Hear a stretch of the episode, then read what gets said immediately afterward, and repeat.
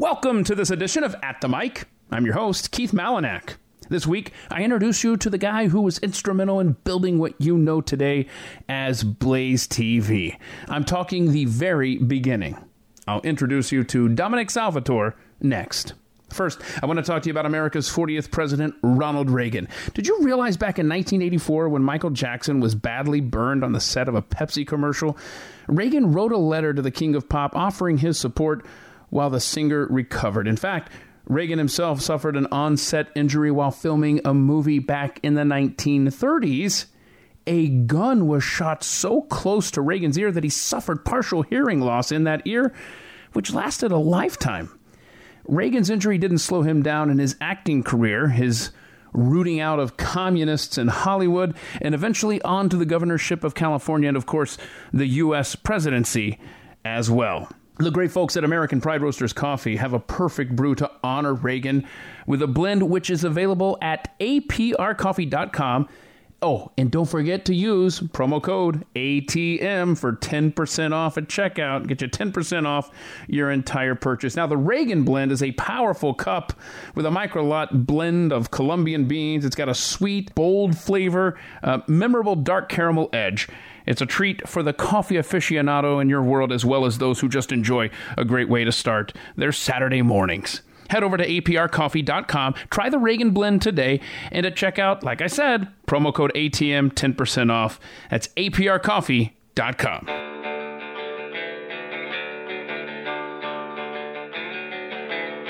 You're listening to At the Mic with Keith, an independent podcast production. Dominic Salvatore is my guest this week. Dominic and I were hired by Glenn Beck. It wasn't even the Blaze then. Uh, we were hired within a few weeks of each other back in uh, the summer of 2009. My goodness, over 13 years ago, we started working together for Glenn up in New York City. Dom was such a hard worker. I watched him every day, just work so hard, instrumental in building Glenn Beck's GBTV that eventually morphed into what you know as Blaze TV. Uh, Dom and I, we sat down and chatted about his interesting life for this week's episode of At the Mic. Here's our conversation. He's a great guy. I'm so grateful he could make time and so grateful that you could as well. Here's Dominic Salvatore, my guest this week on At the Mic.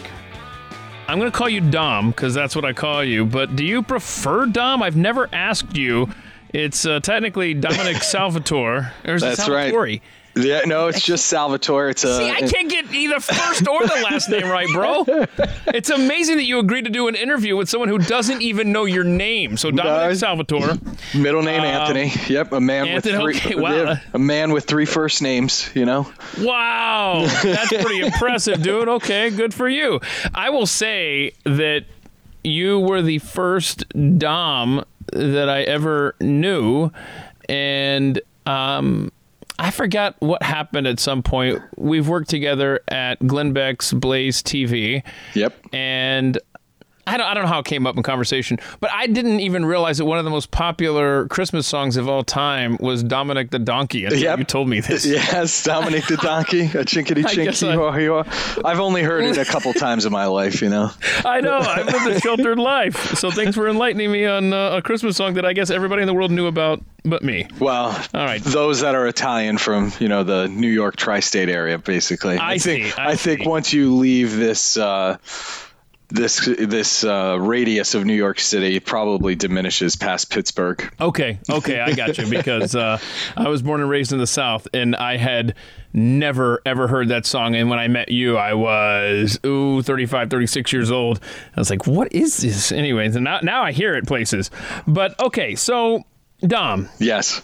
you and I met in 2009. We started within weeks of each other.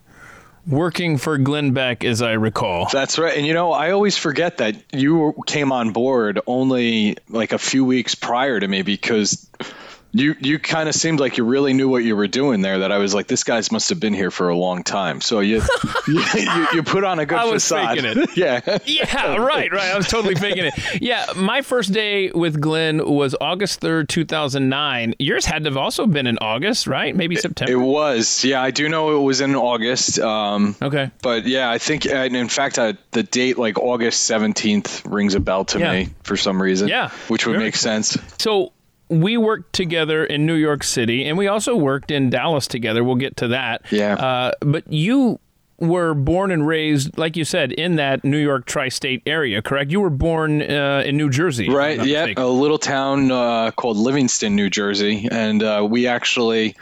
My parents uh, had had a house in Clifton, uh, New Jersey, until I was about two or three, and then we moved to the famous Wayne, New Jersey, where everybody knows Yeah. about Wayne because of Fountains of Wayne, and I think they sang that song. Stacy's mom has got it going on. Such a yeah, Stacy's mom, and they had a couple of albums before that, uh, like Radiation Vibe. I highly recommend everyone go and listen to that song. In fact, there's an album, Utopian Parkway. That's their second album that is just excellent from start to finish. And the reason I am going in depth here on Fountains of Wayne is because I don't want them to be painted as, as this one hit wonder that had a music video with Rachel Hunter in it that Yep. everyone remembers. I'm telling you, such a talented band. Uh, Fountains of Wayne. People got to check this out. So, so you grew up in Wayne, New Jersey, where Yeah, so me wait- if I'm wrong, because you're you told me you're the reason I know about this.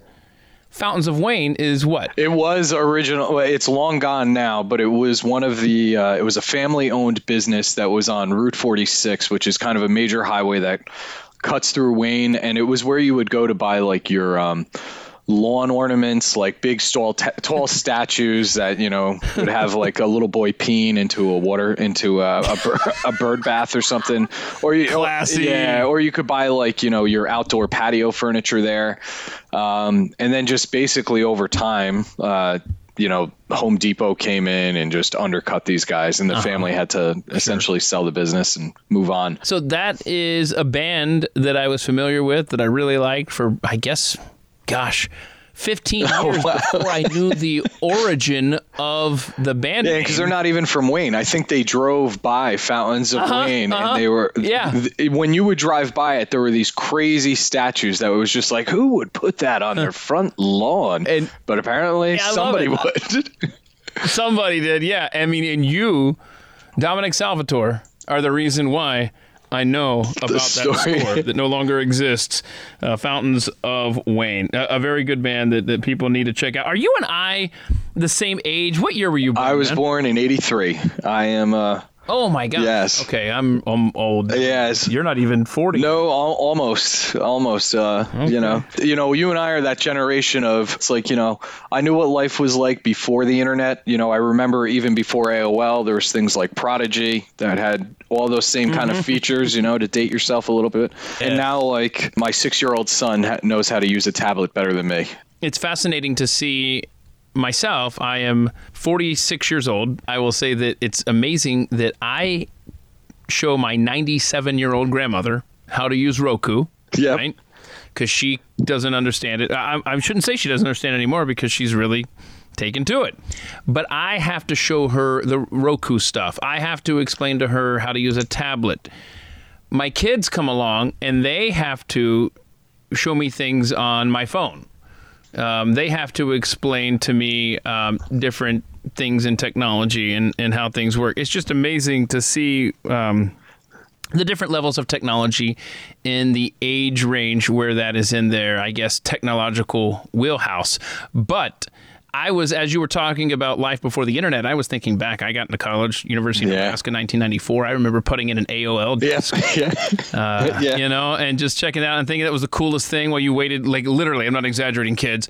You waited five minutes for the graphics on a on your computer monitor They to would load. come down line by line from the top to the bottom. line by line. I could just Yeah. see it like it was yesterday. And, and to dial in, you'd have to dial in through a phone. Yeah. line. And you would pray that your mom didn't pick up the phone and disconnect you. Right? Yes, disconnect you. But I had forgotten about Prodigy until you said that. And oh Prodigy. goodness, the Yeah, there was another one too People have- before that. Even I feel like I I kind of got my hands dirty in, but I can't. there was Mindspring. My right? uh, was that that was an Atlanta thing? Maybe I don't know. There's Juno. Yeah. if you recall that. I play I Internet- I used to it? play a lot also on internet relay chat, which was mostly used for the sharing of files that might not be properly owned by those sharing them. Ah, you know, I the- see. I see. Oh, oh, I just remembered. Remember the first browser, and and it got in a big thing with Netscape. Microsoft, and they yeah. destroyed it or something. Netscape, which yep. battled with Internet Explorer, and then they gave away Internet Explorer for free, so nobody had to buy Netscape anymore, and that was it. Bill Gates won that one. Yeah. yep. Yes, he did. Okay, so you grew up right there in the shadow. Yeah, it's uh, Wayne. Wayne is only about I think it's like 17 miles uh, to the Lincoln Tunnel. So I mean, to give you an idea of how how close it is, you know, in the 90s when the Yankees were really dominating Major League Baseball with the core four that they had, we were able to walk out of high school like when, after the bell rang not cut school but then just jump on a bus for four dollars and fifty cents right on the corner and in a half hour i would be standing in times square. It was so easy. We were able to go to the parade once when they won the world series and i still made it home for dinner. My parents had no idea that i went to the parade. That is Yeah, i think i was 16 that year. See, that is awesome because see, I am a lifelong Braves fan.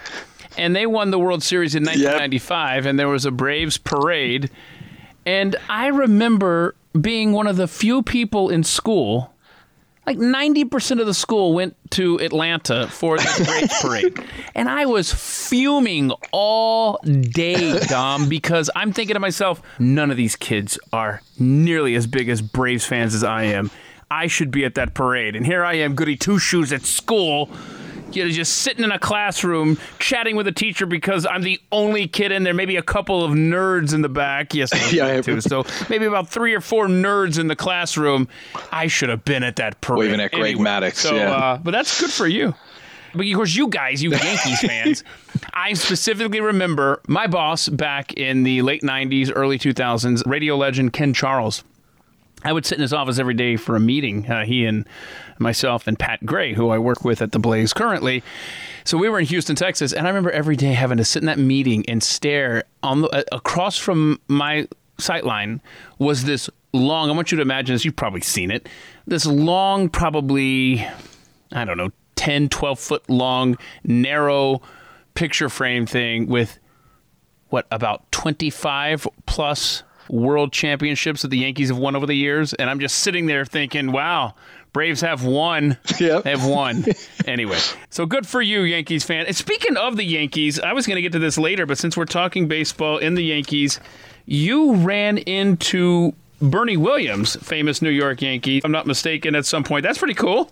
Yeah, so actually, that was a really funny story because, uh, ironic, uh, we would end up not even talking about baseball. So, uh, right after I had left Fox News to come work with you guys for Glenn, uh, there was a great burger place on like uh, 10th Avenue. The bathrooms were all unisex, and everybody washed their hands in at a central latrine kind of. Uh, sink, if you would. So there was like seven spouts that were coming out, like almost looked like a watering well for horses. So I, I, I was there, I was there washing my hands, and I'm like all soaped up and lathered up, and I see this big guy comes walking in behind me, and I see his reflection in the mirror, and I was like, that's Bernie Williams. And so he realizes that I see him, and he's like, so. uh how does this work? You just use any bathroom? Like, because the bathrooms were just, to- they were like water closets, you know, it's just a toilet behind a closed door. And I was like, Yeah. yeah, no, you know, it's, it's all unisex. And then we all wash our hands together here. And he was like, okay, well, I appreciate it. I'm like, Bernie, you know, I just want to tell you, man, I'm a huge fan. He's like, ah, thank you. And I could tell he thinks I'm about talking about baseball. And I was like, I just saw you play on the Huckabee show. You're you're really an amazing guitarist. I had no idea. I was like, I had no idea that you were doing that when uh, you know, when I was watching you play baseball. And he was like, Oh wow, thank you. And then he was even impressed that I knew he had a show coming up at William Paterson University, which is in Wayne. And I was like, I actually saw the alert that you're gonna be playing at Willie P. I'm hoping that I could get there and see you. And he was like, Oh wow, man, thank you, thank you it was just a really really great meeting him and then i was like i would love to shake your hand uh, but at this time i'm still washing my hands so uh, we kind of like gave each other that like covid elbow if you will you know like hey man. Right? So elbow. yeah. That's cool. That's awesome man. So I had no idea yeah very very well too and classical guitar where uh none of that like um you know i don't i don't know how to play guitar but if you think of it like a band like nirvana how it's like all major power chords. So When you watch Bernie play, though, his fingers are flying over the keys like Elton John on the keyboard or something. You know, his, his fingers, I should say, are flying over the strings. There's Wow. no keys on a keyboard, dumb. Well, a, key, uh, a keytar. Uh, Yeah, we're a know, product of the 80s. work. So you were too nice of a guy to say. By the way, can I just say, Bernie, it's it's wrong that you are so talented in multiple areas. Okay, jerk, get out of the bathroom. yeah. I can't even look at you. Baseball superstar and uh, primo guitar Yep. player. Get Yep. out. So we will revisit um, your childhood and growing up in New Jersey because I know uh, there's a, a big story that uh, from that that we need to get to. But let's Yep, fast forward yep. for a moment here. And you went to Manhattan College. Yep. Yep. Yeah, I guess uh, you wrote in here alumni include Rudy Giuliani. That's pretty cool. Yep. Um, and okay. James Patterson, also the famous author. Oh, very cool. Okay, Yeah. so what did you major in there? I, I, I don't want to assume I know your career, but um, did you go to school for broadcasting then? Uh, actually, it was a communications major. So, and what's funny, Yeah. yeah, what's funny, so to to you know to back up to even going to Manhattan College, the reason I wanted to go to school in New York City was uh, my. Uh, I should tell you that I had a, an amazing high school television teacher named John Randall, who who was actually he worked at MSNBC. And he retired from there with, a, I think, a great pension because they used to do those back then. And and and he took up teaching as his second career but he taught us everything like sots and b-roll and how to produce a package so that i was by my senior year i had already had three years of television uh, experience from editing on me on uh, media 100 which i think eventually became final cut pro. I was also editing on tape to tape decks. So I was really into this idea of like I want to be in movies or TV or something. So it was like, well, the places that those happen in are New York City and Los Angeles, and I didn't want to go as far as Los Angeles uh, to go to school or you know go to California to go to college, and. Uh, it was my senior year. I would end up having uh, free tickets to go see a movie called Lot that was a screener copy. And afterwards, I was asked to stay and speak in a, uh, a focus group. And so in the focus group, there was about 10 of us. And I talked uh, a couple things about the movie, how, like, you know, it, if the, I think at the time the movie when we saw it was in black and white. And I suggested that, like, at the end of the movie, maybe, like, you know, the, when the town comes back to life because the chocolate is so good that you should bring the color back into the film.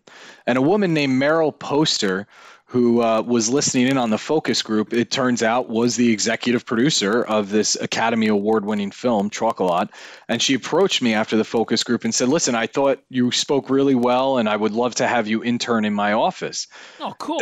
Now, I at the time, I don't think she realized that I was still in high school and that I was only a senior in high school Uh-oh. And uh, you know this was kind of a really good thing though because like with all the stuff going on at home i had brought home some good news to my parents. Like you know this person from miramax wants me to come work in their office. What ended up happening i called her office. I spoke to her assistants. They're like you know absolutely any day you want to come in meryl said it's fine you can come by. So i came in and i would eventually start going there like every tuesday and thursday i would get out of school and hop on that bus we talked about and uh, I would go down to Franklin Street in Tribeca and work in her office till about seven o'clock at night.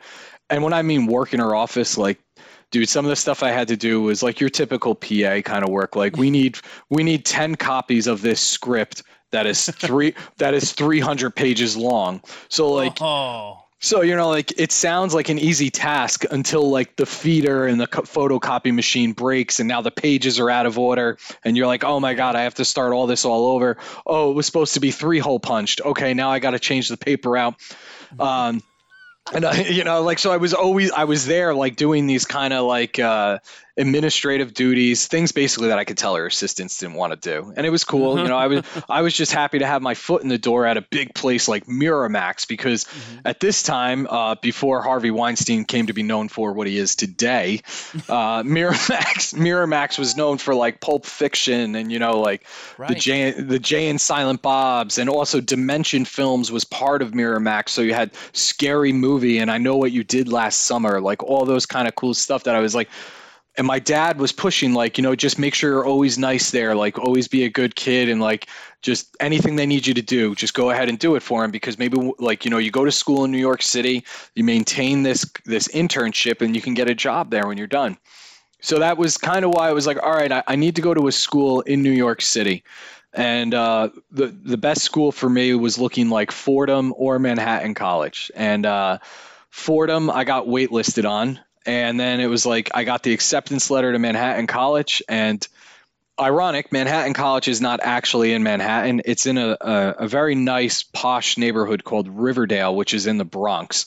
Oh, Um, wow. It was it was once in Manhattan, so they kept Okay, the name. yeah.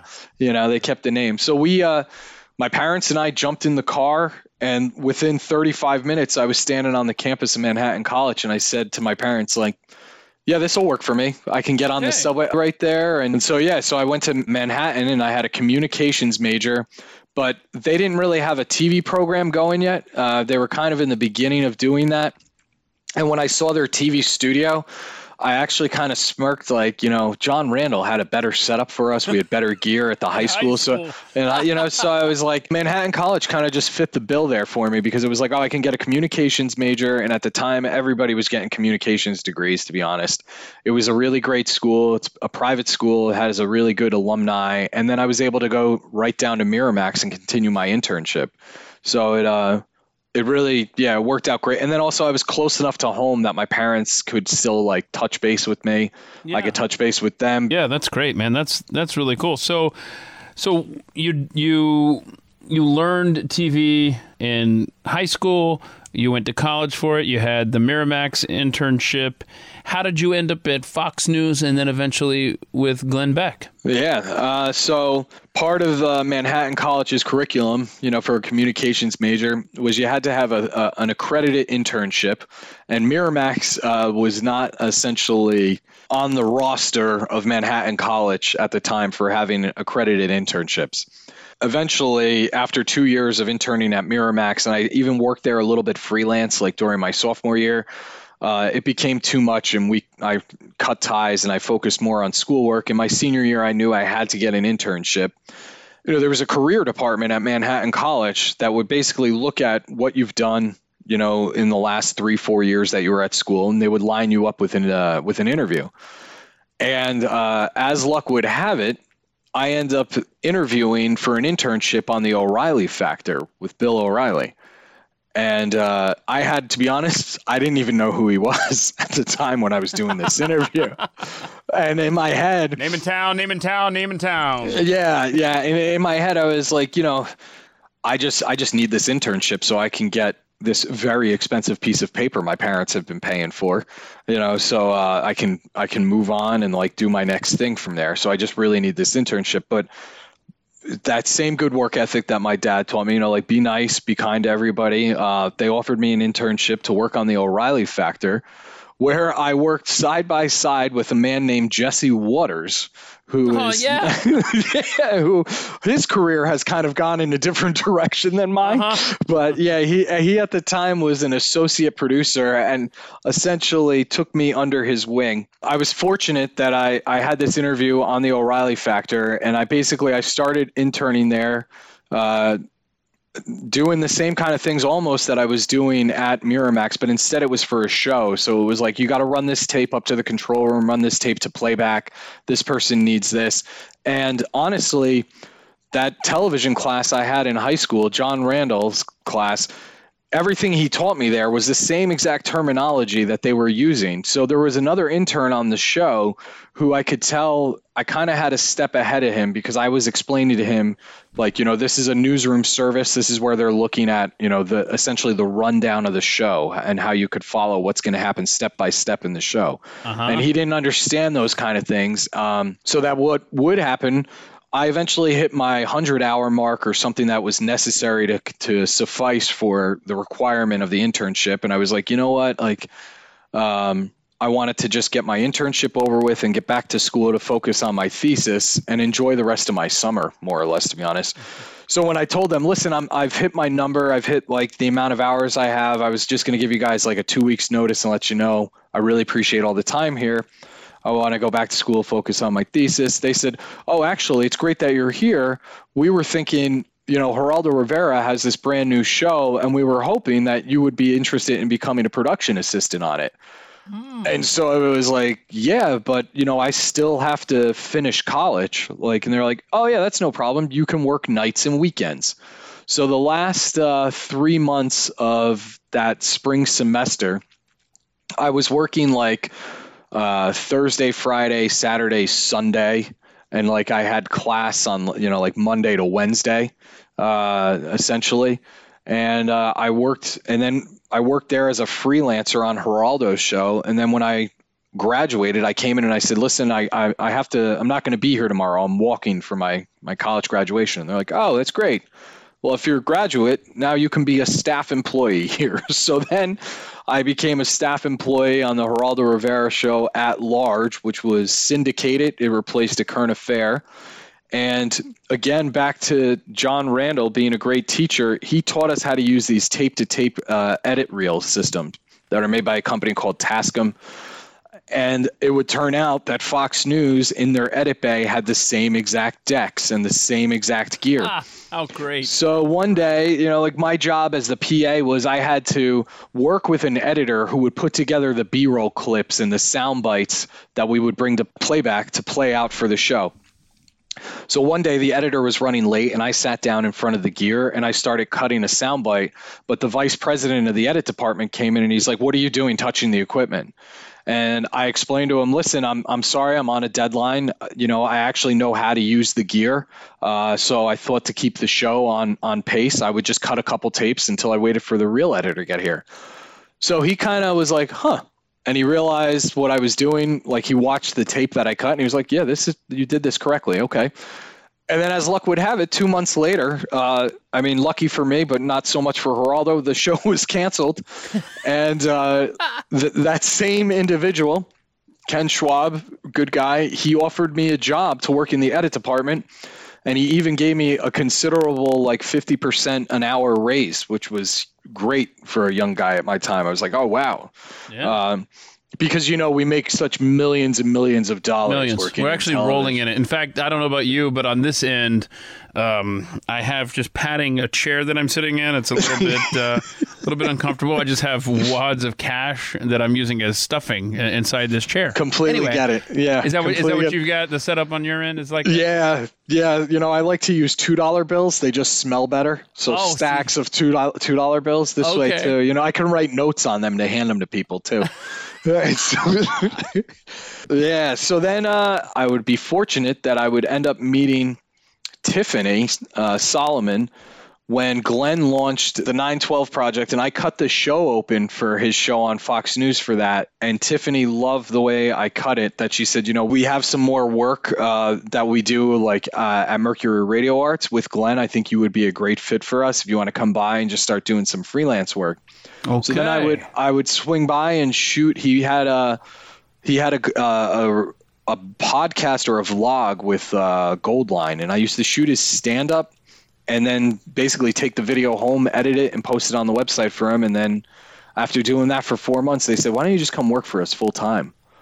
So I love that's it. the yeah the the long story, I guess, to a short road.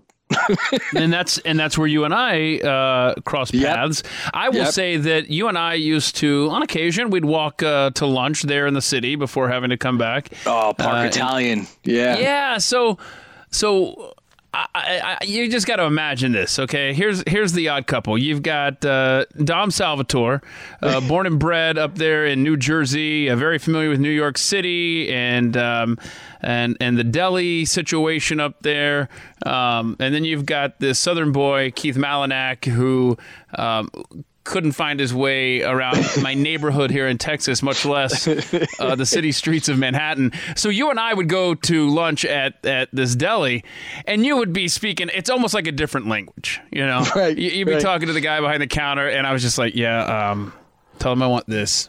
Yeah, Yeah, I I, want- get some I that. with the prosciutto. And- lot- yeah. yeah. And, and by the way, Dom, you'll be proud to know that to this day I put mozzarella on my sandwiches and get those little uh, mozzarella balls, uh, all Attaboy. because of uh, Dom Salvatore. I think of you all the time whenever I buy mozzarella at, at the store. So I'm, I'm not kidding. That's not a lie. So uh, because it's not, I don't want to say I was intimidated in these settings, but it's just like a club where I don't know the language. I don't know the rules. It's like going into a Starbucks. I don't know how to order a coffee there. I just say, yeah, I want whatever this thing is here. And so you kind of, you were kind of my go-between between me and whoever was, you know, behind the counter.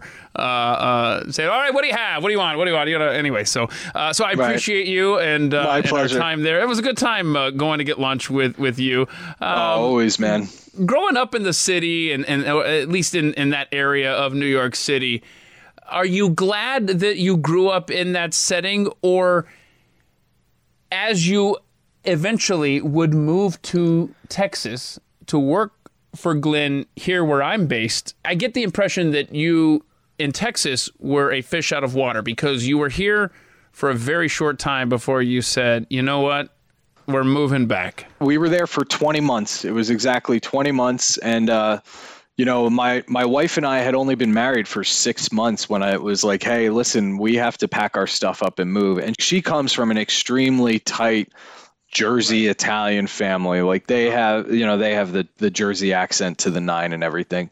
And so that was, a, and and she also went to school in New York City, so she was always close to home. So the idea of moving was a little dramatic, but I, I mean, I found it exciting. I really do love Texas, and I would love to retire there.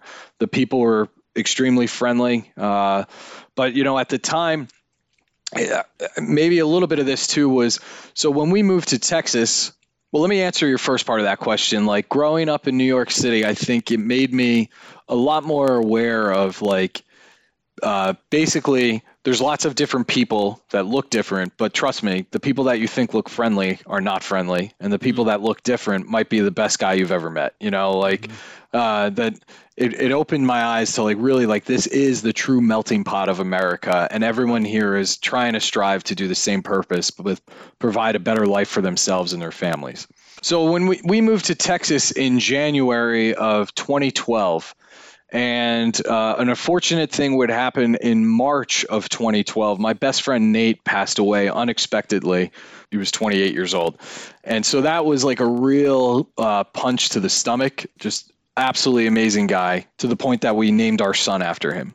So uh, that that honestly was a real uh, gut check for me because then I was like, man, I am now I'm now in Texas. My wife and I have each other, of course, but everybody that I'm talking to here about this grieving I'm going through doesn't know who this man is that I was talking about. You know, so it made it it made it harder for us to I almost want to say assimilate into Dallas, especially in that first year. That first year was really hard because I was just grieving my friend constantly. But everybody there, you know, was supportive, uh, of course, yourself included, and all the other people from Mercury. And uh, you know, eventually, uh, it, it came apparent to us at our age that we really wanted to be around friends and family. That f- uh, also that first year that we were in Texas, in 12 months we went to something like 14 weddings back in New Jersey. So it was like so it was like it just felt oh my god man, it felt like every 3 weeks we were getting on a plane to go to a wedding and it was like a wedding you had to go to cuz like my wife my wife or I were in the wedding. It wasn't like, you know, that distant second cousin of yours is getting married. It was Right, right, right. no, this is your brother, like my wife's brother or something, you know, was getting married. So we we always had to to come back, and then it was hitting us like, you know, Texas is great, but uh, our friends and family aren't there. Now, you know, so and I had made a promise to my wife too that I said, listen, you just you got to give me two years. We move down there. We'll see how it goes. You give me two years, and if we don't like it, I'll just I'll tell Glenn and company that listen, I I have to go home, so I'm gonna have to give you my notice. My wife and I are moving back. I had expressed interest because it, the notion came up in the office that we were going to expand and open another office in Washington D.C. Um, and luckily, that's what would happen. Twenty months after living in Dallas, uh, you know, Eric and Glenn and company offered me the opportunity to go to the small studio that we split with FreedomWorks, and um, that was great. And then eventually you end up working for CBS News, where you are currently, right? Uh, up there Yes. in New York. You're back in New York. Yeah, so I've been at CBS News now since uh, August of 2014. Uh, so it'll be eight years and basically a month. I would get a phone call from a, a really great guy named Phil Selby who said, Listen, I have your resume here in our system and we got this new thing going on. I would just love to talk to you. Um, and now at this time, though, he was looking at a resume that was a year old and I was working in DC. So he was like, you know, is it going to take how? When's the soonest you could get up here? And I said, oh, I could be there tomorrow. Like, you know, I'll, I'll show up tomorrow. So I might have woken up with a scratchy throat that morning and a little bit of a fever, and I had to call out sick from work at, at the DC office. And uh, between you and I, uh, you know, and uh, I I knew that there was an opportunity waiting in New York, and I drove up. And I, I drove up and I, I had no idea what the job was or what he really wanted to talk to me about, but I knew, look, there's a possibility here of something. So I showed up uh, wearing a suit and tie, and I could tell that I was way overdressed, but it's better Oh, to be no. over it. Yeah, dude, this bet- is this is broadcasting. You know better than that. Doug. I do, I do, but you know, you don't get a second chance at a first Yeah. impression, right? Yep, so yep. Uh, Phil and I end up like just chit chatting for I want to say a, at least a solid hour, maybe more. And he starts explaining how listen, we're we're breaking CBS News, you know, is a household name. It's been a legacy in the industry for years, but it, it doesn't compete with 24 hour networks like Fox News, CNN. Because there at the time there was no 24-hour platform, and he said it sh- it says here that with your experience, you know you were involved in building a 24-hour network for Glenn Beck, and we think you'd probably be a good fit to become an operations manager here. So, and at the time, they didn't even know exactly what they were going to call the stream. Um, when they hired me, they were still like, you know, title still to be determined of what we're going to call this new product, and it would become uh, known as CBSN.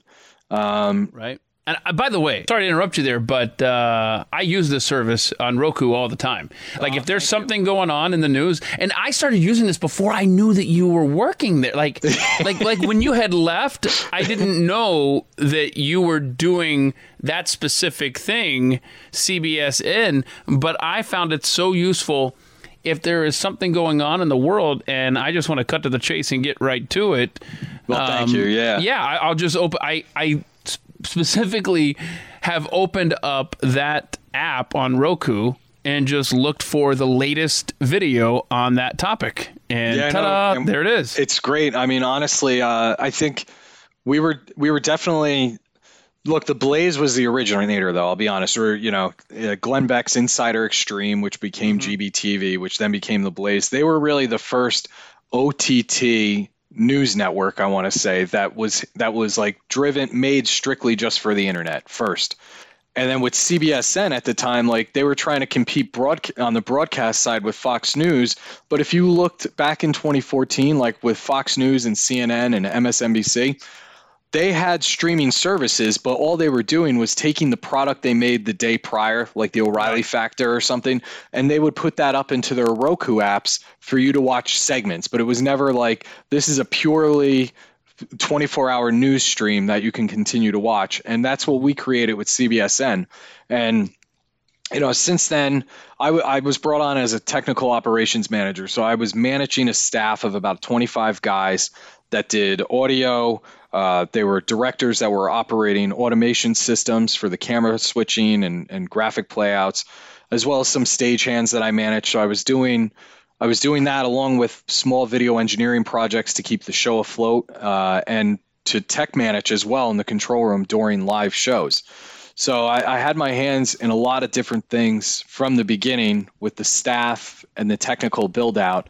And then about four years ago, they offered me a promotion to now I've moved away from the people operations side and I strictly manage gear and technology for CBS News as a whole uh, underneath the Paramount umbrella. Wow, good for So you. it's man. it's thank you, thank you. It's been and I still work for Phil, and he's an absolute great guy. Oh, and, that's cool. to be honest, he's probably the reason that I have no ambition to leave CBS News because uh, it's just you know when you find somebody that's a delight to work for, it's that's it's that's you know, good to it's hard hear. yeah. That's good to hear. And I can see why you would still work for the same boss after all this time because when you and I work together, I remark to more than one person that the hardest working guy here at the Blaze is Dominic. And, Oh, thanks. I, appreciate that. I don't know if I agree with you, but well, whatever, man. You, I've seen you put in really long hours. You were very instrumental in getting the first um, iteration of GBTV, and then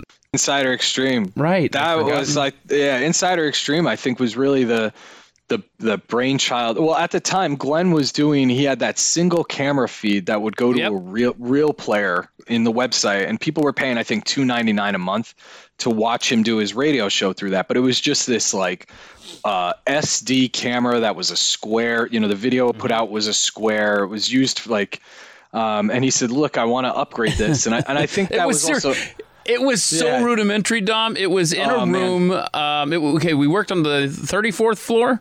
Yep. Right? Yep. Yeah. Okay. Yep. And and it was this long hallway, and so so basically, let me paint the picture for folks. Uh, please. on this one hallway, there was uh, like this this room that was almost like glorified storage.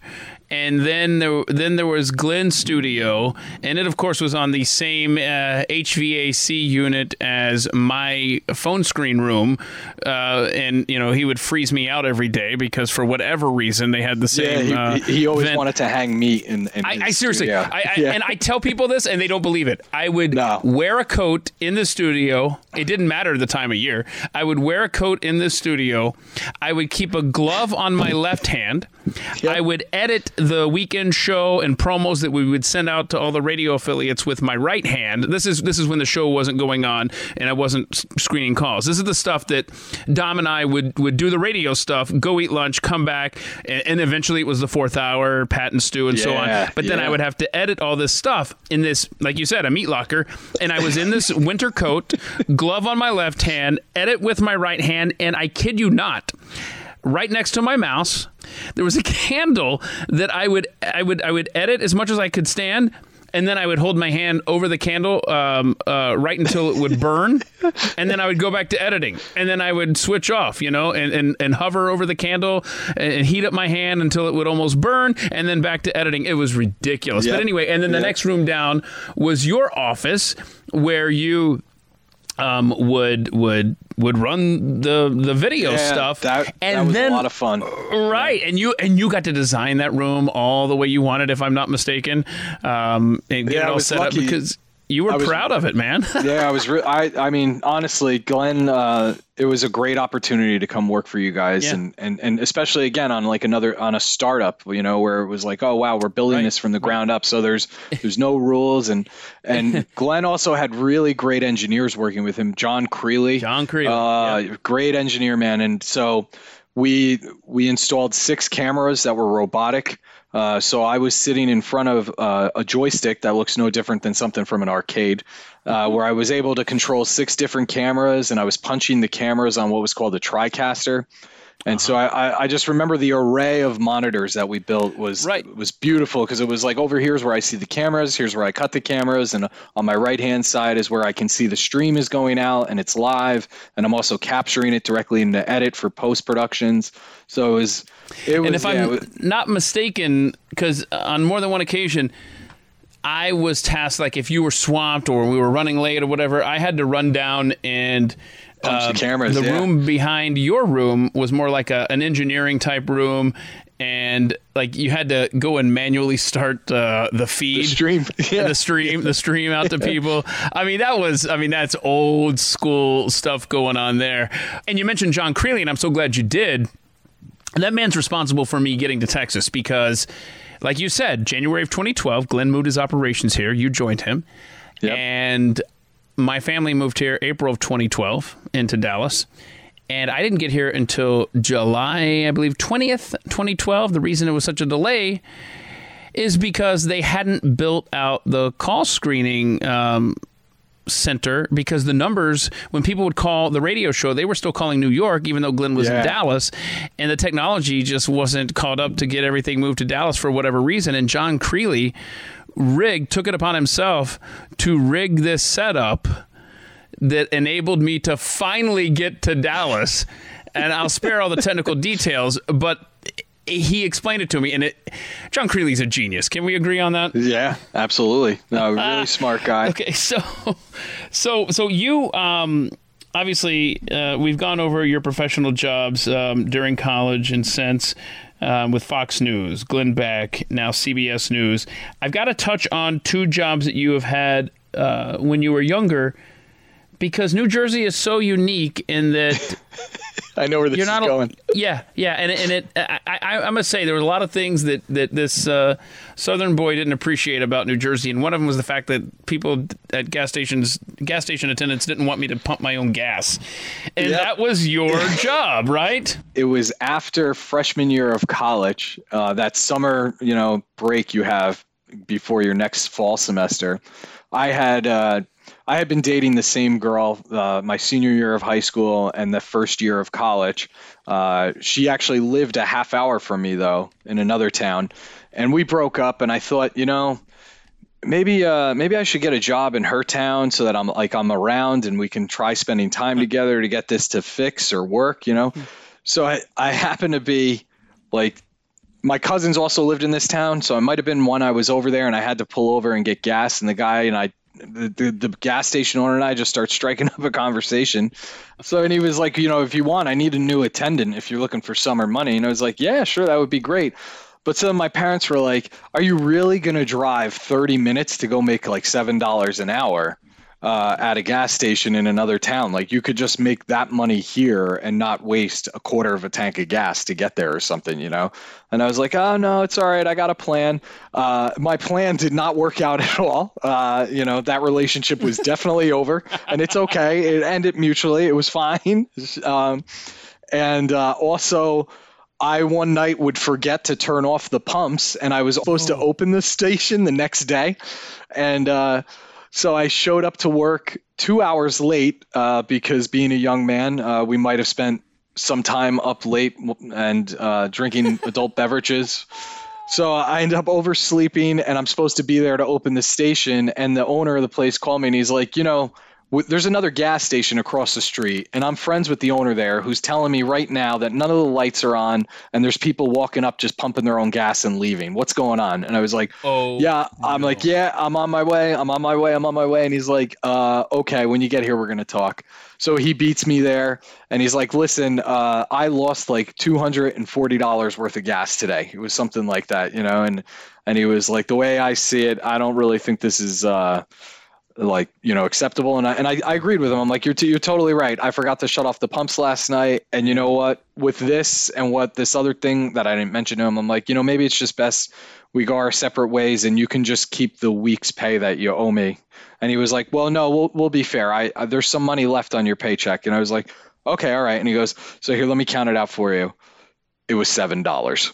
He gave me seven dollars, and he's like, "Now we're even. You paid for all the gas that I lost." And I was like, "All right, fair enough." Oh and my like- goodness now And, I- and then I was today- like, I was like, "Can I get five regular now? Because I got to get home." Oh, you know, you know, if that were today, that two hundred and forty dollars worth of gas would have probably been over two grand, and I the word would have spread on like- social media, and people have been lined up trying to get the free gas. So, okay, you're married to Jackie, who you describe Yes. as having the biggest impact on your life. Oh, I mean, uh, so funny story. You know, um, we met uh, about five years after graduating college at that. Everybody has that like Wednesday night party before Thanksgiving you go to, and this was at a friend of a friend's house, and I saw her across the room, and I knew who Jackie was in high school. She's two years younger than me, but she was an amazing athlete. Uh, like four years varsity soccer. Uh, she had a full ride to play for the University of Hofstra. So she had a very, you know, class A reputation, you could say, and she was obviously gorgeous. And uh, so when I went up to try to talk to her, I was I I didn't even know how to say hello, which was very unlike me. Uh, you know, I'm normally can jump into a conversation with anybody about anything. And I mumbled over a bunch of words like, I think I know you, but we went to high school together. Blah, blah, blah, I'll see you later. And I left.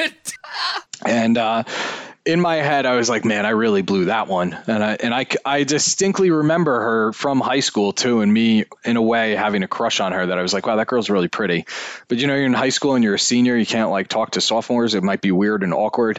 But yeah, so as luck would have it, and thanks to today's technology, about four days later, she sent me a Facebook friend request. So I was like, this is great. I didn't completely embarrass myself, right?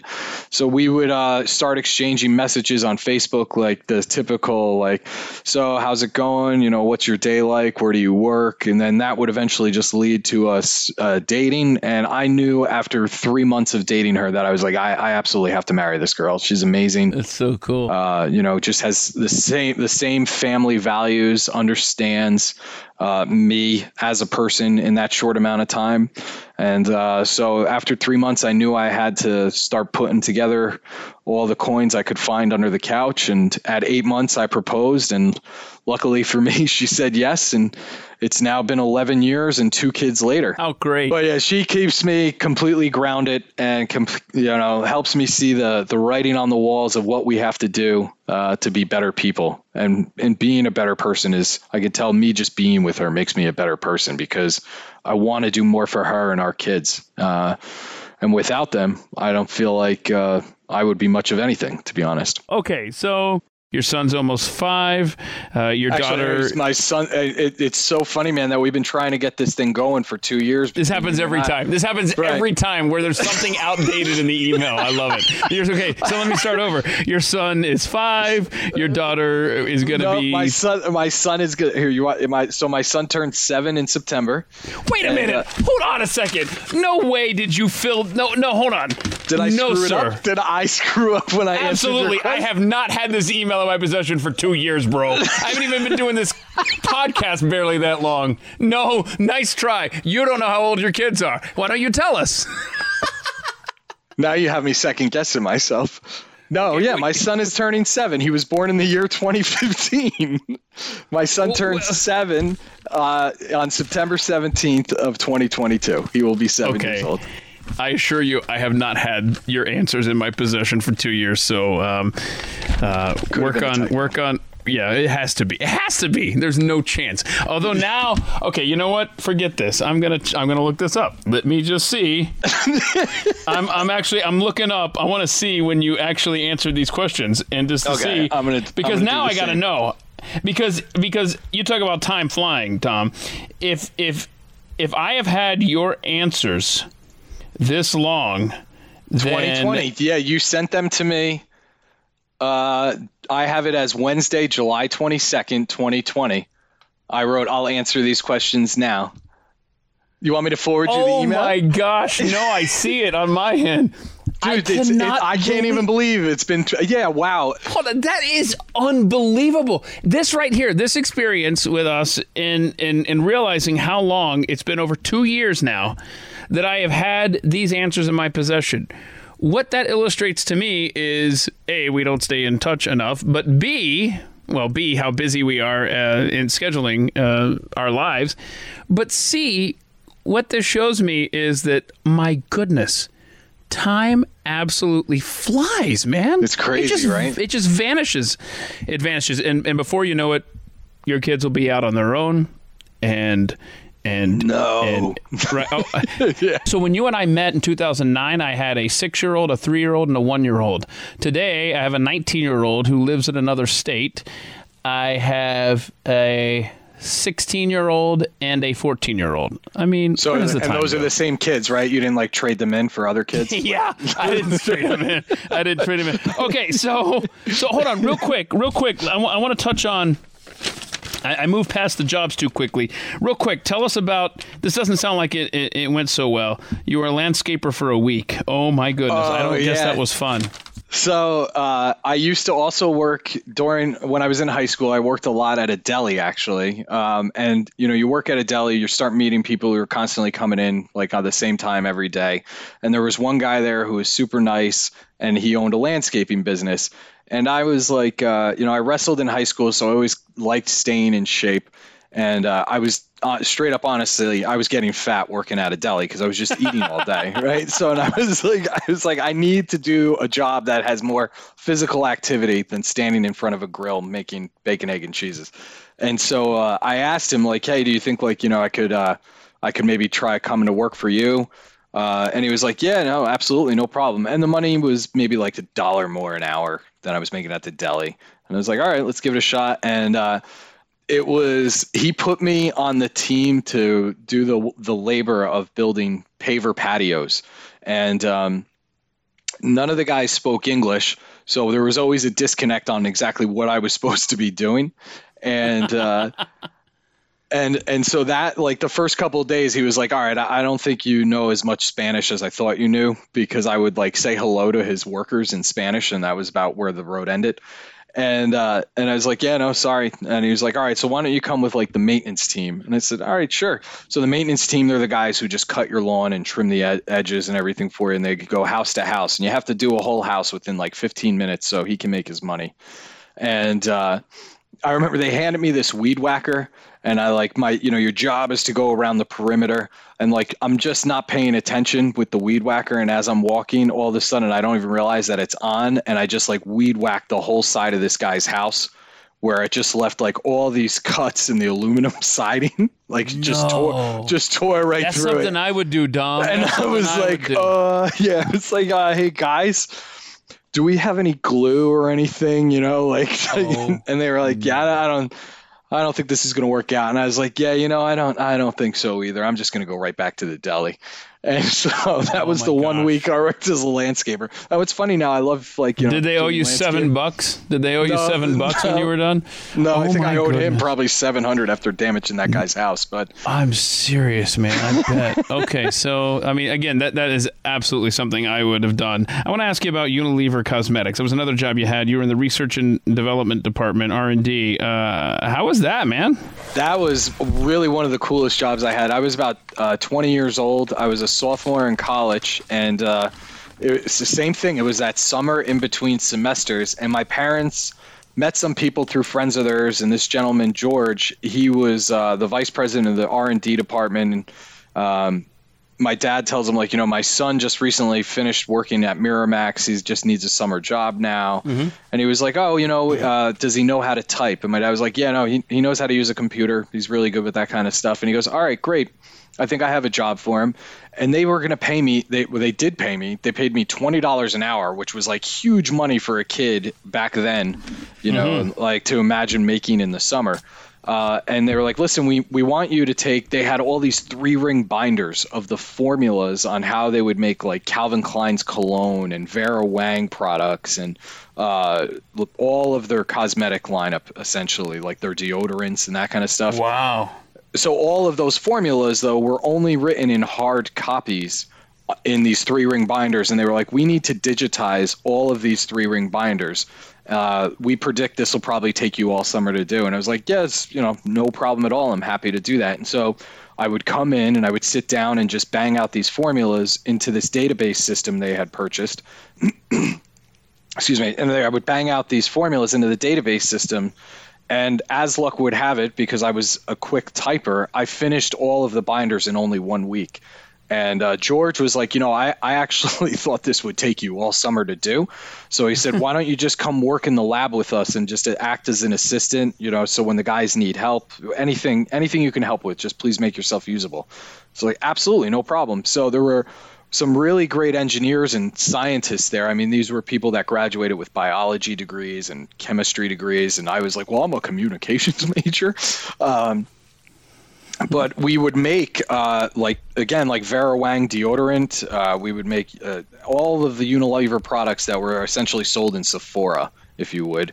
And Yeah. big a big part of that was you know like hey we're gonna leave this cologne in the window for a week, and then every week you would come back and check its color and viscosity, and then you'd have to write up a report to say like you know well using propylene glycol uh, in this combination we found that it, it would melt if it was left in a room above 80 degrees. You know maybe we should increase the amount and it became it was just a really cool job because you were hands on in the development of these products that I would then see advertised later, like six months, like coming out now. You know, Drakkar cool. Like, yeah, and so um, and it also had great perks because then like all of these products are dramatically price increased but there was an employee store so like a can of axe deodorant which is like seven dollars i would buy i would be able to buy for 50 cents you know? So it was just like oh wow.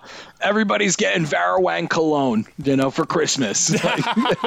That is awesome man. Very cool. Okay Yeah. so let's see here. Um, i want you to give me three bands because I need some okay. new I need some new music because you list alternative rock and roll as your uh, Yep. favorite music genre. Give me give me three names to scribble down I can check out on Spotify later.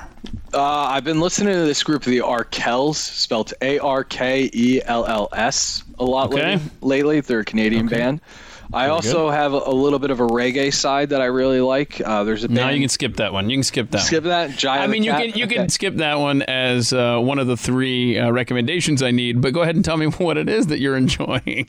Jaya the Cat. Uh, I've been listening to them for well over 10 plus years now, I think. All right. J A Y A, the cat. Jaya the Cat. I'm not. I'm not writing it down, Tom. Uh, what else you got? What else you got, man? Not reggae. Third, oh, uh, absolute favorite would be the Gaslight Anthem. They are uh, a native Jersey band. Um, they are huge now. The Gaslight Anthem. Uh, Okay. th- multiple albums, and they have a wide range of music that is just uh, extremely heartfelt, and Perfect. I highly highly recommend them. Okay. And anybody else here for that list? Let's see. Uh, remember, I didn't write down Jaya the cat. well, that's a really a shame. I, don't, I was supposed to go see uh, Third Eye Blind, but you know who they are. Yeah, that's I- cool. That's cool. All right. Yeah, man, that's cool. Um, okay. Of all your answers, dude, this is the one that I makes me mad. Okay. oh. I ask the question, any interesting talents you have? I can pretty much fall asleep anywhere. Man, I can't Yep. stand you now. I don't like you now. I don't like you. I can't fall asleep in a bed, bro. yeah, yeah. Uh, I I can I, I can oddly fall asleep just by shutting my eyes, and even like I can still remain sitting upright, and I feel myself fall asleep. Um, Okay, get were- off. Get- were- this this interview's over. All right, I can't take it. I'm not. We're done here. Thankfully, it has never happened while driving. That's good. That's good. Of course, you don't really want to fall asleep on public transportation in New York. Be careful. Though. Uh, I could tell you that that has happened though. While, Yeah. uh, once in Manhattan at Manhattan College, a big part of Manhattan College was like going to other colleges in New York City uh, to go to their parties. So we knew some kids at Columbia University, which is like at 125th Street. So we went down there. Uh, spent a, a night, you know, partying. And it's like, all right, I could either get a cab, which is going to cost forty-five dollars, which is like a million bucks when you're in college, or I can spend two dollars and get on the subway, but it's going to take forty minutes to get me home. And I'm like, all right, I'll take the subway. Uh, I got on that subway. I want to say at about two thirty in the morning, and I woke up at eight a.m. and I was at the completely south end of Manhattan, and the train was traveling south. So that told me it went all the way north, all the way south, all the way north, and then that's when I woke up when I was like, wow, now I am like don't 10 they go through the trains at the at the last stop and and Nope, nope. They No. don't. It gets to the oh last stop, and they say, you know, next stop is basically where they came from. Oh Like, they my just- goodness. They just bounce back and forth like Pong on the arcade game. that They is just- oh my gosh. bro. and somehow Okay. I s my shoes were still on my feet, and my wallet was still in my pocket. And, uh, yeah, So are you a deep sleeper then? Like you can fall asleep Yeah. easily, so you must be Uh, okay. Wow, I, I, I doubly can't stand you now. Um, okay, your earliest memory. I think a lot of people our age can identify with this moment in time when the Challenger space shuttle disaster happened, uh, 1986. You were three years old. Wow, I remember being home from school. Yep. Uh, it was a teacher Yeah. work day. I was watching Price is Right. Dan Rather comes on and, and breaks in. I think I must have been 10, uh, right around there. Uh, Yeah. Nine. Let's see. Nine. Let's see. Yeah, so I must have been about nine years old. And my goodness, that that is a memory you don't forget. Uh, and that was your earliest, huh? Oh, I want to say that that was my, that's my earliest news story memory. okay. and then uh, probably from there so you know again i was only like three and change when that happened um, and i and, and to be honest like i don't know if i remember it like like maybe the moment that I saw it was it could have very well been when I was four and a half, and they were like, you know, oh, this time last year this happened. Okay, Like, you, you know, just that- remember those images. Yeah, I remember those images from be like when I was extremely young. That this this was a thing that happened that made the world very much change. Um, and I think a big part of that also was because there was a school teacher who was on the trip, right? You know, then so that Yeah. it was it was Christa heavily McAuliffe, yeah. yeah, it was heavily discussed in schools afterwards. Uh, Right. and maybe that's where it was. So it might I might not have truly been three, but the way our memory kind of sets in, I. Yep. feel like that was my biggest news story. And then Okay. probably the next one would have been like the Lorena and John Bobbitt thing because that was just strange. Wow, wow! You never know what you're gonna get on at the mic. We go from a uh, a national tragedy to uh, to one man's very very intimate tragedy.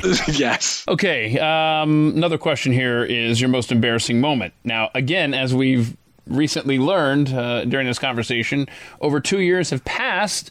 So I'm I'm hoping that, that, that this experience hasn't been uh, you know superseded by something else in your life uh, in the last couple of years.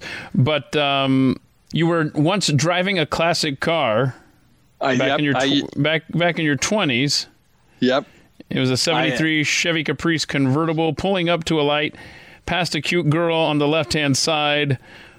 Um, continue the story from there. yeah, so uh, I had, I was fortunate that I was able to get a '73 Chevy Caprice convertible, which is a huge, huge boat of a car. It's about 20 or 21 feet long, uh, and I was able to buy it with basically my communion money, and. Uh, you know, and it was great. If you've ever seen Fear and Loathing in Las Vegas, that was the car that they're driving around, that convertible. That's the Okay. same car.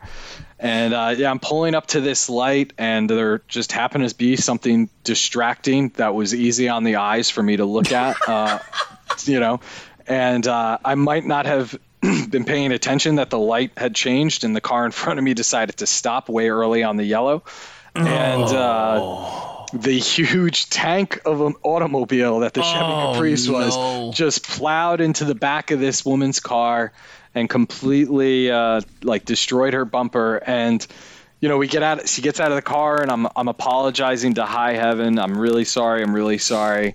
And uh, all I could think about was like uh, there's only one person who knows how this accident happened. And uh, she's smiling and laughing as she walks Hold on. away. hold, hold on a second. She's smiling and she's laughing as she walks away. So my question is, did she not stick around as a witness to the accident? and of Oh, course, no. you'd have to exchange phone numbers and stuff like that. No, it's no. not. A, I think I think she was like, well, now his car's broken, so what am I? Oh, bro, no! I'm sorry to hear that. I do love your um, like your bucket list, which is to see every Major League Baseball stadium. yeah, yeah. I have to ask you though, It's been a struggle. when a team changes stadiums, do you have to add that one, or are you just trying to go to each city? You see what I'm saying? Uh, yeah, that's a good question. Um, I guess you know that'd be a hard thing to fulfill. Um, because I even have that with the Yankees. You know, the Yankees. Yeah. uh, I started You'd- in one it's like whack a mole. You'd be keep Yeah. trying to play catch up. You know? and the Mets too. Like I, I've been to Shea Mm-hmm. Stadium and then I've been to Citi Field. Um, so yeah, it is almost like whack a mole. I haven't, uh, obviously, when we sent this to you two years, two years ago, I haven't had a chance, and especially baseball has been crazy. Yeah. Um, I haven't had a chance to see any new cities, and it's the you know, obviously having two kids uh, in the last seven years has uh, kind of put a hindrance on that. But yeah, Did you get to a Rangers game when you lived in Texas? yeah. Yeah, at Arlington. Okay, it's so- Arlington Stadium, right? Is what it's Okay, called. or- yeah, and so yeah, Yeah. Uh, well, no, it used to be. Um, uh, there, there, it's in Arlington. Uh, it's across the street uh, from Yeah. from that stadium. They now play in a shed, a metal shed. They used to play in one of the most pristine parks in all of Major League Baseball. Yeah, they it had all said no, brick." it's Yeah. it's it's too hot. So now we're gonna have them play in air conditioning, which I'm totally fine with. However, it's now. Um, it looks like uh, I, I've seen I've seen somebody make it look like a grill, like uh, out of the back patio. so that's what I would ask you if if you're constantly trying to add stadiums, good luck trying to do that. But uh, if that gets you back here to visit us, then uh, come back and check out the uh, air conditioned park for the Texas Rangers. Oh, definitely, man. Absolutely. But uh, what are you up to then in your goal? Uh, I'm not much further since I've written that probably. And to what you're mm. saying, yeah, I think it would be mostly for the cities. Uh, yeah, I've, yeah. I've been to San Francisco. Uh, I've been to you know the Rangers Stadium, uh, the Yankees. Uh, I've been to the Mets. I've been mm-hmm. to Shea. Um, there's another one here I'm missing. Oh, uh, St. Louis Cardinals, really nice stadium. Um, I've been there. Mm-hmm. There's somebody else I'm missing now. It's bothering me. You know which stadium I really want to see, which is shouldn't be a problem for me, is Pittsburgh. That stadium looks really cool with the backdrop. Yes, yes, yes, the yes, bridges yes. where the sure three does. rivers meet. It sure does. So you can't just drive by the stadium. You have to actually attend a game at it for it to count, correct? Yes. Yeah. Okay. Okay. Well, good luck, man. Um, if you get back you, to Texas, you. let me know. Um, maybe I'll meet up with you in Atlanta sometime when the Yankees are in town there. That'd be fun. Uh, Definitely. Man, that's cool, man. Good luck. So you grew up with a sister. I that, did. Uh, I did. Yeah. My sister. Are, we, uh, we going to talk about her, or? Uh? I suppose we could. Uh, there's, you know, it's a it's a, a very strange story. Um, I mean, my sister was three years older than me, but about four years ahead of me in school. So, like, as I graduated eighth grade, she was graduating high school and okay. we kept moving on. She uh, eventually would go to Virginia Tech, where when she was there, uh, she began dating a player who was on the baseball team there, and he was a great guy. Uh, I think, in fact, he ended up being drafted to go to Major League Baseball. I don't remember his name at the time. I was only 15. It was but, Bernie uh, Williams, and you ran. Oh, yeah, that would have been that would yeah, that would have been something but at the time, you know, uh, my parents like, and it's funny now being a young parent thinking about what they've kind of had to go through uh, with right. her situation or this this uh, almost like a family tragedy, if you will. So this this uh, her this man she was dating essentially was African American, and it became a little bit of a concern of hers that it wouldn't be accepted with my parents, and uh, I think she was too caught up in the idea that like well my parents grew up in like you know they were born in the 50s and they they grew up during basically uh, the civil rights movement so they would never understand this. But my father always stood behind the idea of like a man is a man as long as he's a good man you know? And uh, mm-hmm. so that she struggled with that. And nothing would ever amount to the relationship she had with this individual. And my parents did their best to say like you know we don't we don't have an issue with anything you do as long as you're happy. And we want you know you to be with a good person. Mm-hmm. but somehow that didn't really translate well with her. And it was when she was 20 years old and in between semesters she was back in Wayne working at a macaroni grill. This was like a summer before fall semester. And she met a man who was about eight years older than her, who was a busboy at the macaroni grill. And then little things started happening around the house that were kind of concerning to my father. Uh, you know, he, he, would find things missing around the house. Um, and then at one point they found this man's license, uh, which in fact it wasn't even a, a, driver's license; it was a boater's license, and they found it uh, like in the seat of the car, and they were like, you know, why, why are you dating this guy that's like almost ten years older than you? You're you're still in college, like uh, you know, you, have been kind of hiding this person from us. Oh. And uh, my sister kind of went off the hinges and said, you know, you guys would never understand. You don't know how hard he's worked.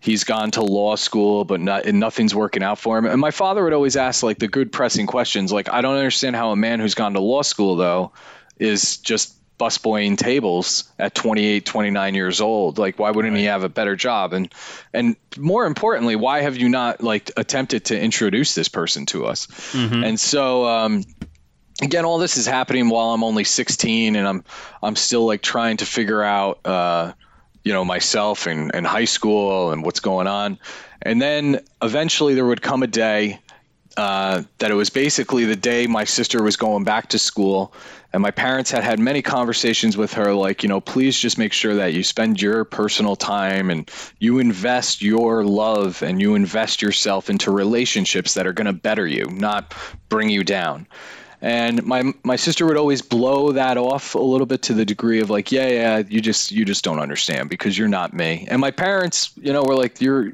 you're 20 years old. Like there is so much more for you to learn still. So, um, but then lo and behold, there was a large sum of money that appeared to be missing uh, oh, a no. couple a couple weeks after my sister departed to go back to college. And uh, this would freak you out, man. This was, you know, so online banking was like still really not fully a thing. Um, mm-hmm. So my sister actually, uh, under the ruse of playing my mom, went to a bank and said her said she was my mother. Um, and that she she had a passbook with her. Again, this is back when people were still carrying passbooks. I mean, some people still do, but it's oh, very right. rare yeah, now, you know. That's right. And so she had the passbook with her and took out a large sum of money that was in the five figures. So oh. so as my parents discovered this, it was like how you know how could you have done this? Where where is this money? Like what did you do?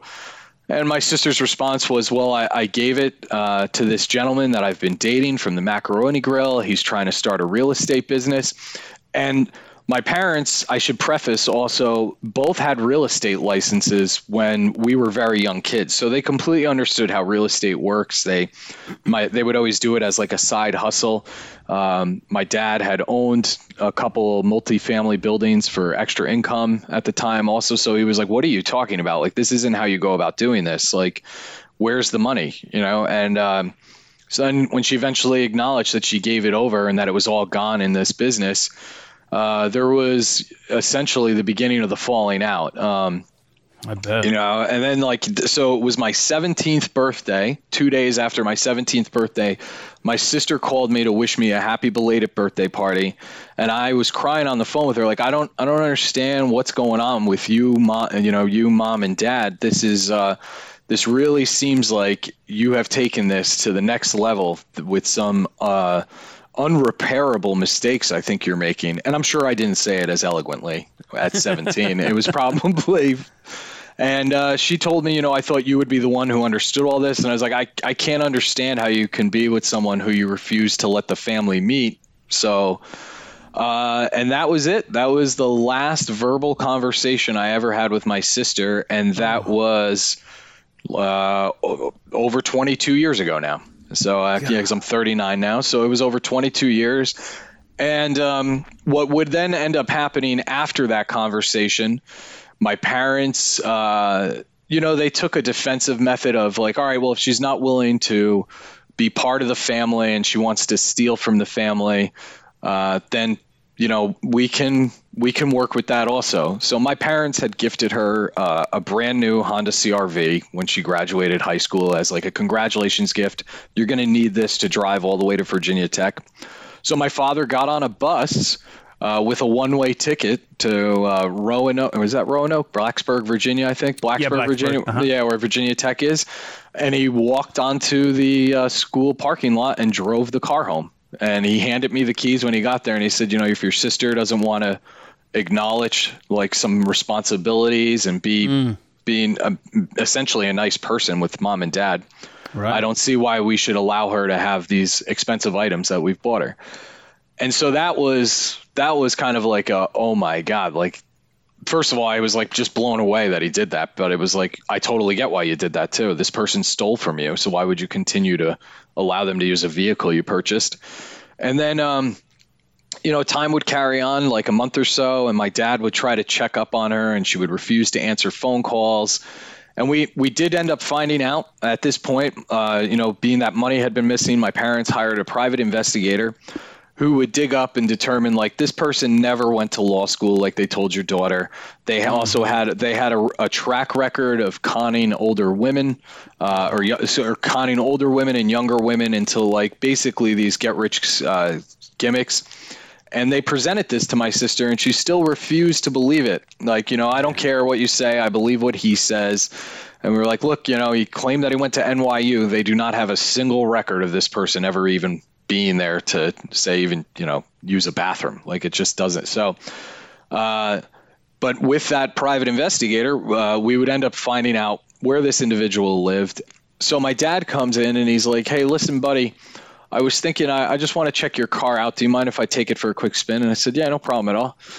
And he comes back and he was he was all broken up and deep into tears. And I said, What's going on? What's going on? And he said, Well, I drove by that guy's place. And I, I should tell you that he was living in a kind of rent a room facility where you know it's exactly what it sounds like. It's a mm-hmm. large a large house with multiple bedrooms, but everybody has to share a bathroom, and uh-huh. it was uh, it was in a you know a really not so great neighborhood. Maybe it was like a halfway house or something. It looked like it could be, but okay. uh, something similar to that, where you okay. know, yeah, yep. So, and my dad's like, I, I was driving by and I noticed there was a car with Virginia plates, and I took it upon myself to maybe just glance inside the car and. uh he was like, you know, because I thought it was odd that a car with Virginia plates was in New Jersey, parked where this man who's dating our daughter is living. And he said, you know, look at this. Uh, the car was registered in her name as uh, he was able to find the registration in the glove box. He, he admitted that he didn't have to break into the car; the door was unlocked. Oh, and uh, and he's like, you know, so I think your sister dropped out of school and she's she's living in this house uh, with this man now. And again, remember, my sister is only 20 years old at this at the time this is happening. She's very, very immature uh, and and dating this man that is 28. You know, who obviously there's a large, I think, maturity difference between 28 and 20, and I think everybody knows that. So uh, without hesitation, my mother said, "Well, let's go knock on the door and see what's going on." Like, you know, she hasn't called us in several months. We didn't. We, you know, maybe she dropped out of school. let's go see what's going on. We go to this house, and if you can imagine a large colonial that's dilapidated. When we knock on the door at this time, I think it's like 9:30, 10 o'clock. And the owners of this house who are renting the rooms out, they came and they answered the door. And uh, so it's my father, my mother, and myself. And we said, you know, hey, we're here to see the individual that lives upstairs, and uh, you know, this is his name. So uh, she was the woman was like, yeah, no problem. You know, go up and to the left, and we knock on the door, and he, he refused to open the door more than like four or five inches after my father said like this is Joe Salvatore on the other side of the door. So at this point, we knew he must be hiding, or my sister's hiding behind the door, and there was an exchange of words you know what's going on? Like where where is your where is christina? So uh, my father who now at this point has had enough he basically just puts his foot into the door and pushes this guy back. Now my dad at the time let me think about this 22 years ago my father was 46 uh, I was 17, and then the next thing I knew, for the first time in my life, like I saw two grown men basically going at it, oh. and uh, I can tell that this gentleman, or I shouldn't even call him a gentleman, this guy was getting the upper hand on my dad. So I jumped in to try to assist, and I landed a couple good punches, but then my father got kind of shoved to the side. And if you can imagine, the way the stairwell worked was you walked up and then you had to button hook back to the whence like the way you came so all these uh-huh. rooms were lined along the wall and there was a railing that hung over the open stairwell so once he was able to separate my dad off of uh, off of him, and I was standing in front of him. I should also tell you that he was probably about six foot two and 260 pounds and just fat, like just a really large kind of fat guy. Uh-huh. And he pushed me against the railing and then at this moment was holding me by my belt and hanging me with my head pointed straight at the deep end of the stairwell. Oh, and no. now my mother at this moment is pleading to God to like not please don't drop my son, please don't drop my son and I could also tell you that in the middle of this fight, my mother ran into the room that was probably only like, you know, eight feet by by nine, an extremely tiny, tiny room. And all that was in there was a bed, a television, and my sister was not. So, you know, my mother was pleading with him, like, please don't drop my son. Please don't drop my son. She started crying. And uh, I was cursing at the top of my lungs and, uh, you know, just full of piss and fire like every 17 year old kid would be at that moment, thinking you're invincible and not really understanding that if this guy drops me, I'm probably going to break my neck. And uh, so eventually he does kind of let go where I'm able to shift my weight backwards and then I slipped out to the side. And now just it becomes a verbal converse, a verbal argument.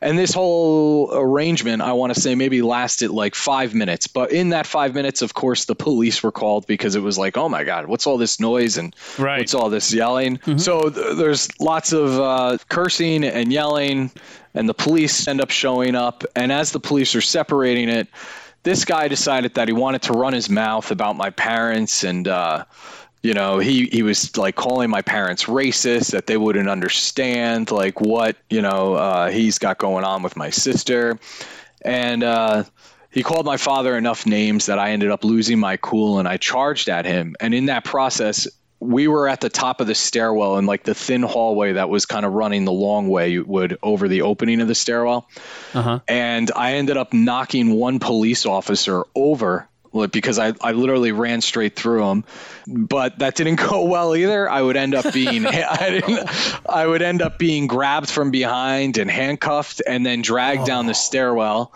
And uh, I was put on the floor. And again, my mother now is crying and pleading with the police. So I eventually told them I've calmed down. I'm really sorry. And they take me outside. And fortunately, you know, uh, the officer who restrained me, he knew who I was because he had a fellow officer whose son was on the wrestling team with me. So he knew, like, I know this kid is a good kid. What's happening here is not, this is, you know, a family problem. This is not anything. Mind you, everybody separates their ways at this night. Uh, my my parents are told, you know, you have to wait and see what the sheriff decides to do. This individual may also want to press charges against you. You can press charges against him because, uh, you know, at this time I had a bloody nose. My father had had a, a, a bruise on his face from getting hit, and uh, so the next day, I would get a phone call that he did decide to press charges against all three of us.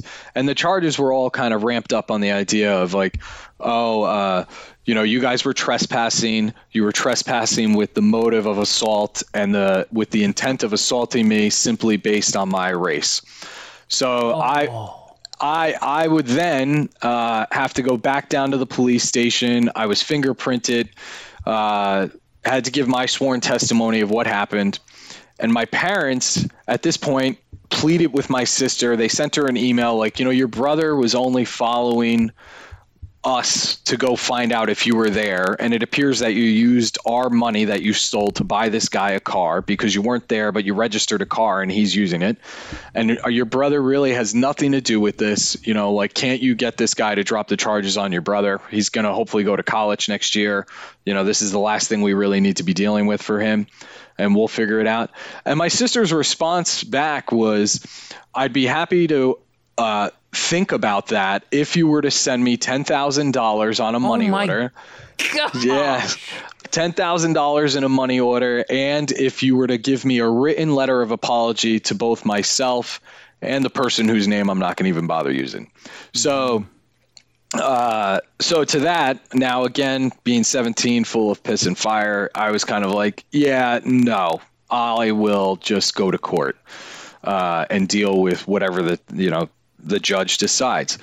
So now maybe I want to say six to nine months have gone by. My parents completely lost communication with my sister, and I have to go now go to court for this argument. And and and my case kept coming up sooner because I was juvenile, and there was more adult cases, I assume, with what was going on in the world or whatever.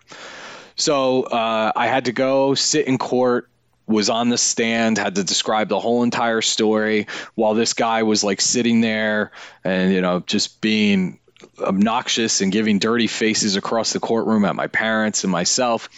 And uh, they kept trying to push that this assault was based on, you know, racist motives and that we were trespassing, but it eventually all the charges would be found not guilty because obviously I didn't show up there with my parents on the idea to just assault someone. And then obviously I wasn't there to assault him based on his race. And obviously I didn't assault him. I was defending my parents. But the judge did say, look, you did have a domestic disturbance in a place of residence. So I cannot let you know, Dominic essentially go without some type of penalty. So I then would have to be placed on probation for six months which was kind of I just remember feeling like I cannot believe that like now I have to go to probation. And my first day of probation you're sitting in this room where you have to go speak to a probation officer you know who's usually like the, essentially is a cop for the state the sheriff department from the county and everybody in there has a story, of course. So like, there's a kid about my age, and he's asking me, "What did you do?" And I was like, "I just got into a fight," you know. and he was like, and I was like, "So what about you?" And he's like, "Oh, I got caught selling heroin on a school playground." And I was just like, "Wow, this is great." So, be- Oh, so I was like, "This is great." So like, because of my sister and this like basically BS relationship that she decided to have with not such a great individual, I am now sitting in the same office as a drug dealer to kids and you know this is this is terrific. Like you know so wow.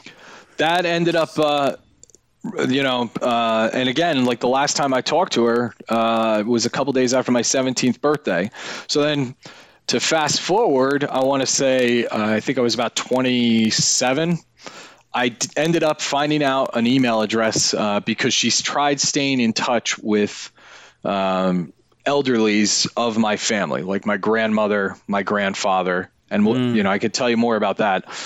And uh, so I did email her, and at this time I had gotten engaged, and I was hoping we could move on from it. And I sent her an email like, I, you know, uh, a lot has changed in in ten plus years. Like I hope you and I could just maybe have a cup of coffee and try to talk some things out.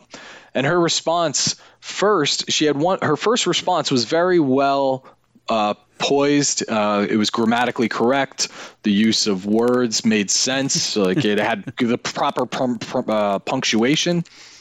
So then when I replied, her next reply, like everything was all over the place. Run on sentences, completely, uh, you know, using the wrong versions of theirs and twos in places that it's like you were- Somebody was in her email, huh? uh, so I think that's eventually what what it was, and I could tell that either she was bipolar or somebody else was answering emails on her behalf, and so Wow. that was again over. Yeah, I think I was 27, so that was 12 years ago, and then fast forward to two years ago today or so, uh, my grandmother passed away, and we found that she maintained. Uh, thank you. Uh, she maintained a relationship with my grandmother, and then uh, my grandmother, who became uh, towards her later years in life, you know, suffered dementia like most. But my grandmother kept this secret from her whole family, especially my mother, which was just devastating. Uh, you know, because my mom would be there crying about like what happened with my daughter. I haven't seen her in 15 years. Like I don't even know if she's alive anymore. But my grandmother was maintaining this relationship with her and would keep it completely secret. And then uh, when the will came out, it, my she had somehow finagled No, my oh, grandmother no. to leave her like over forty thousand dollars. Oh. So it was like once again, it just seemed like you have completely stolen from this family. You know, uh, you you set all of this up, and we believe you took. You know, she must have taken advantage of uh, a sweet old lady, to be quite honest. So. Yeah, uh, so yes, I do have a sister, but I could also tell you in the last five years, she's been in some type of trouble with uh, debt. And I keep getting phone calls from debt collectors, like at least I want to say five times a year, someone will call and say, you know, she's due to appear in court because she has a small claims put against her, those kind of things. And the last time that I received one of those phone calls, I ended up, uh, I did something that just kind of came out of my mouth without any thinking. And I told the guy on the phone, listen, I heard a couple years ago she passed away. So I don't know how I can help you. And um, so that's kind of how I've, and then, you know, I went home. and stops it, huh? that yeah, so that stopped it uh, for now anyway. I haven't gotten another phone call in a couple of years for someone looking for her, but I did have to go home and tell my wife that story. Like, you know, it's again, it's been over 20 years since I physically talked to her. It's been even longer since I physically have seen her. Um, we did have that one email correspondence, but who knows the truth behind the other side of that computer? So it was like maybe this is just me moving on now. Is that I have Yeah. to tell myself, you know, and I think what became like really hard from experiencing like this at like such a young age was then. Um, it, it definitely affected my relationship with people, you know, because you have all this trust in family that like, you know, blood is blood. You know, you'd lay down your you'd lay your life down for anyone in your family, but then when you have somebody who's been, you know, like hiding uh, with you, like playing games of hide and seek, or when like mom and dad are having an argument, she like she, she would be helpful and say like, "Come on, let's go sit in the basement and stay out of their way." You know, when uh, when I was in high school and before this incident happened, like she would give me rides places and was really actively socially involved in hey, who's this girl you're talking to? She seems really cool. She's cute. You know, like always was a Mm-hmm. good sister, a good sibling. And then like a light switch, you know, stole from the family, lied to the family, and uh, and then some. So Well, it, I- it, it, you it haven't uh, alluded to it, but it it definitely sounds like uh, an influence from drugs too. Oh, I'm sure it was. Uh, you know, um, I do know that she was experimenting with different things with this guy, Yeah. and uh, that, in fact, there was. Um, you know, she did tell me one story, and I kept that private f- uh, from my parents because I wanted to like be a good brother. But then all these things happened, Yeah. and I had to tell my parents, like, yeah, you know, she did tell me a little bit that she was kind of seeing this guy and hanging out, and that they would take ecstasy together. So like then my parents thought maybe this is what's going on, but Yeah. yeah, so I mean, it it became uh, at a really young age. It was just awkward because you you have to immediately grow up essentially overnight, where you're like, and and at and meanwhile, you know, I had a really strong family foundation, like I was saying, and my parents though uh, would. You know, you could see it on their faces how this was just devastating to them and really heartbreaking. And we had a conversation once that my dad had to tell me, look, you know, I don't, I don't know how this is going to work out between your mom and I. You know, we love each other and we love you, but with a situation this big, we have different ideas of how we maybe should have handled this. And like some people are casting guilt on one another. You know, how did this happen? It must have been your fault. No, it must be my fault. And he, he warned me that he thought, you know, we might end up getting divorced after this. So like, but understand if that happens, it, you know, it was strictly because we couldn't come to agreements. Not a reflection on you, Tom. Yeah, yeah, and of and of course, like I was old enough to understand what he was saying, but at the same time, like you don't want to be 16, 17 years old and Right. hear like, so because of my, you know, uh, whack job sister, now my parents are getting divorced. Like, you know, uh, the hits just so- keep on coming. yeah, but luckily that didn't happen. My parents are still happily married, uh, Good. very much and very much love each other. That's So yeah, and uh, and I think it it you know it it increased a bond between my mom and I. Things were always like my dad and I and my sister and my mom, and my mother and I kind of and you know That's got good, closer because of it. But yeah, it definitely affected me. Uh, with relationships I bet. of I can and trust, understand. you know, just, trust just and your story. Yeah, yeah. man. But I don't mean to be a Debbie Downer here at At the Mic. No, no, no, no. We cover a lot of ground here. People can find you on social media. Uh, yes, I would Yeah, okay. share my my Instagram handle is live from boredom, Um, Live from boredom.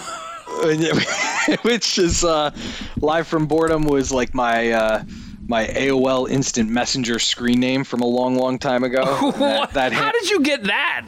That is, I was just up late one night and I'm sitting at the computer and I'm like, all right, let me try out this Instant Messenger thing, which is basically AOL Light. Uh-huh. Uh, and I was like, I guess I need a new screen name. And I was like, man, I'm really, really bored right now. And I was like, well, here I am, live from boredom. Uh, and, that was and it. And and you've just made that your social media handle now, um, from originally with AOL Mess Instant Messenger yeah, so it's all the way stuck, to like Instagram. al- yeah, almost 30 years later or whatever it's been, you know, like uh, 20 something years later. Yeah, here we are with live from boredom. go? I will be honest, my my Instagram account though is probably boring, like the handle mentions. It's gonna just be pictures of my kids uh, doing funny, silly Aw. things and That's cute. uh, maybe other embarrassing Dommy cakes moments. Dommy, Ki- oh my gosh! That's really what my handle probably should have been. Was the Oh my gosh. nickname of Dommy? Wait a minute. Wait a minute. Wait a minute. Wait a minute. I'm so glad before we finished recording, you just triggered a memory in my brain about you. Because I have an email here that I just looked up. We're looking up old emails today here on At the Mic. Um, October 21st, 2012. Okay. This is an real- email from you to me and JP, a previous guest uh, on this show. Great guy. Yeah. Uh huh. Proud new father also. Uh, yes, yes, and we tell the story uh, in that conversation of uh, the birth of his Oh, child yeah. No, in the back seat of a car Yep. in yep. in the uh, parking lot of the hospital. Didn't quite make it. Um, but but here is an email to us, and it's a, it's a work related email. Hey, can you add me to the blah blah blah blah blah blah blah?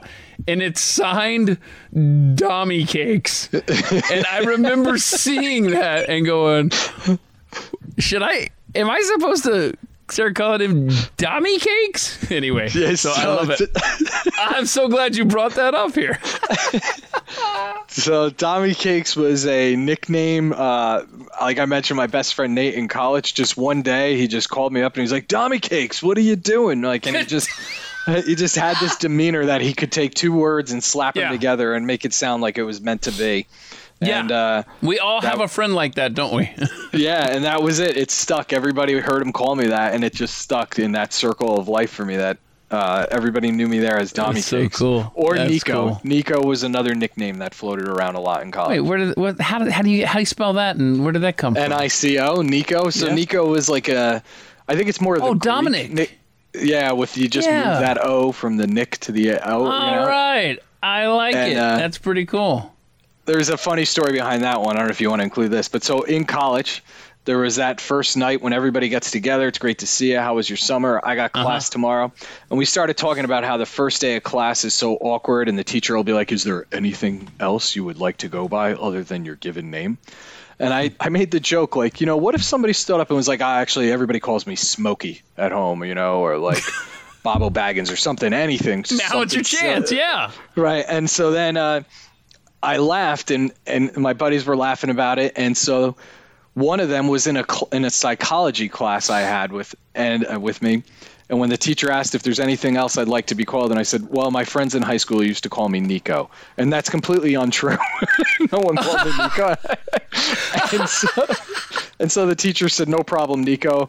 That'll do it." And meanwhile, I think it might have been Mitch who was to my right or left, and he was just like holding his laughter. He could, you know, trying to choke his laughter down. So then, this psychology class, I had all these 30 to 40 kids in this class knew me as Nico Salvatore because after day one, they forgot my real name was Dominic. So then, like, one night we're at a party, and uh, my buddy PJ is like. Um, you know, my girlfriend just said to me, Dominic, that you look a lot like a guy named Nico in her psychology class. Have you been? T- he's like, have you been telling people your name is Nico? like, That is so great. and I was That like, is yep. so cool. Man, okay. Well, Nico, I appreciate uh, you taking time here uh, today, uh, reminiscing the good old days uh, Yeah, when we man. would go to a class and they would ask, "What name would you like to go by?"